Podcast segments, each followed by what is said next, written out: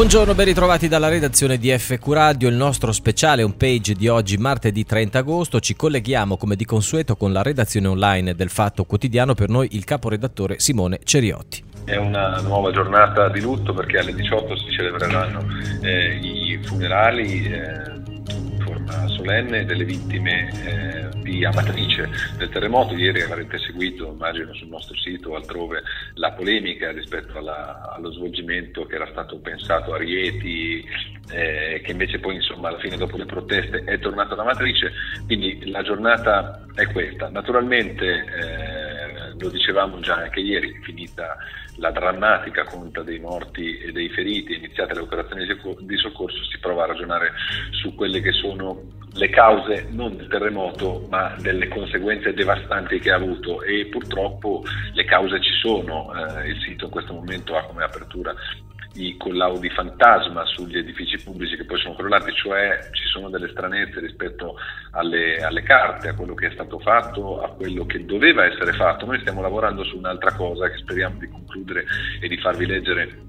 entro la giornata, cioè eh, una volta che vengono stanziati i fondi vengono stanziati con quale destinazione d'uso, cioè per risistemare vagamente delle costruzioni o per farci delle eh, procedure eh, antisismiche nello specifico. Oggi sui giornali, eh, da parte di alcuni esponenti politici che hanno ricoperto incarichi importanti in, in precedenti eh, terremoti, eh, arriva una risposta che purtroppo sembra essere quella del vago eh, diciamo, lavoro di ristrutturazione senza un criterio preciso. Ci stiamo lavorando e vedremo da che parte. Da, da, vedremo dove arriveremo, insomma, questo lo, lo, lo, faremo nel pomeriggio. Ci sono altre notizie oltre al terremoto oggi molto importanti, lo vedete nella nostra falsa apertura in alto, eh, c'è un pronunciamento molto importante dell'antitrust della Commissione europea eh, su eh, Apple, sostanzialmente la Commissione europea dice all'Irlanda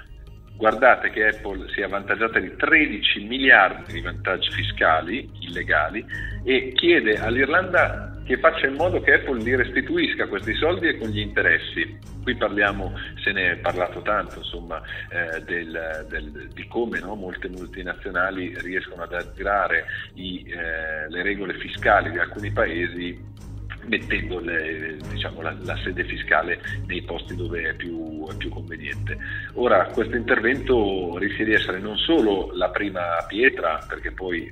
dopo Apple potrebbe seguire molto altro, ma già il caso in sé è interessante capire come si andrà a concludere, perché 13 miliardi di vantaggi eh, fiscali illegali non sono proprio una cifra che eh, pure un colosso come Apple diciamo, può così eh, elargire senza, senza avere delle conseguenze. Quindi ora anche questo è un pezzo che, come lo leggete ora, è in una versione ma è in divenire, stiamo analizzando bene i comunicati, compreso quello dell'azienda, e che quindi completeremo anche con un po' di scenario nel pomeriggio.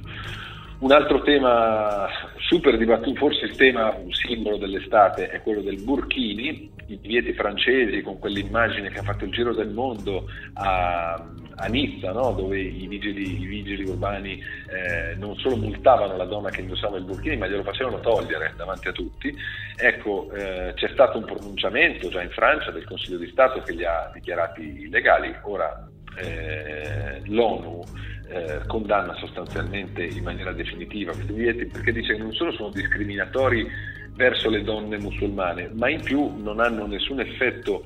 eh, rispetto a un miglioramento della sicurezza, anzi creano eh, maggiori, maggiori, tensioni. Noi abbiamo messo eh, anche la notizia questa mattina invece parlando di estremismo islamico e non di dire, eh, usi e costumi,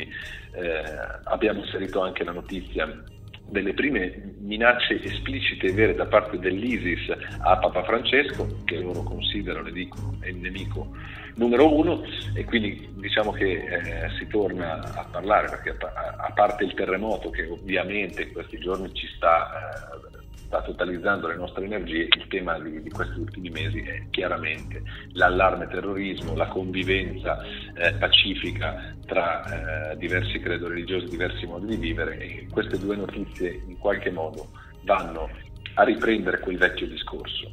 Eh, vi invito tutti per chiudere Matteo a guardare il, il video che abbiamo eh, pubblicato questa mattina su Gene Wilder, eh, il nostro Frankenstein Junior, ce lo ricordiamo tutti, eh, ma non solo quello. Allora noi abbiamo preso i sette film più famosi e io vi voglio segnalare, lo posso fare a mia proprio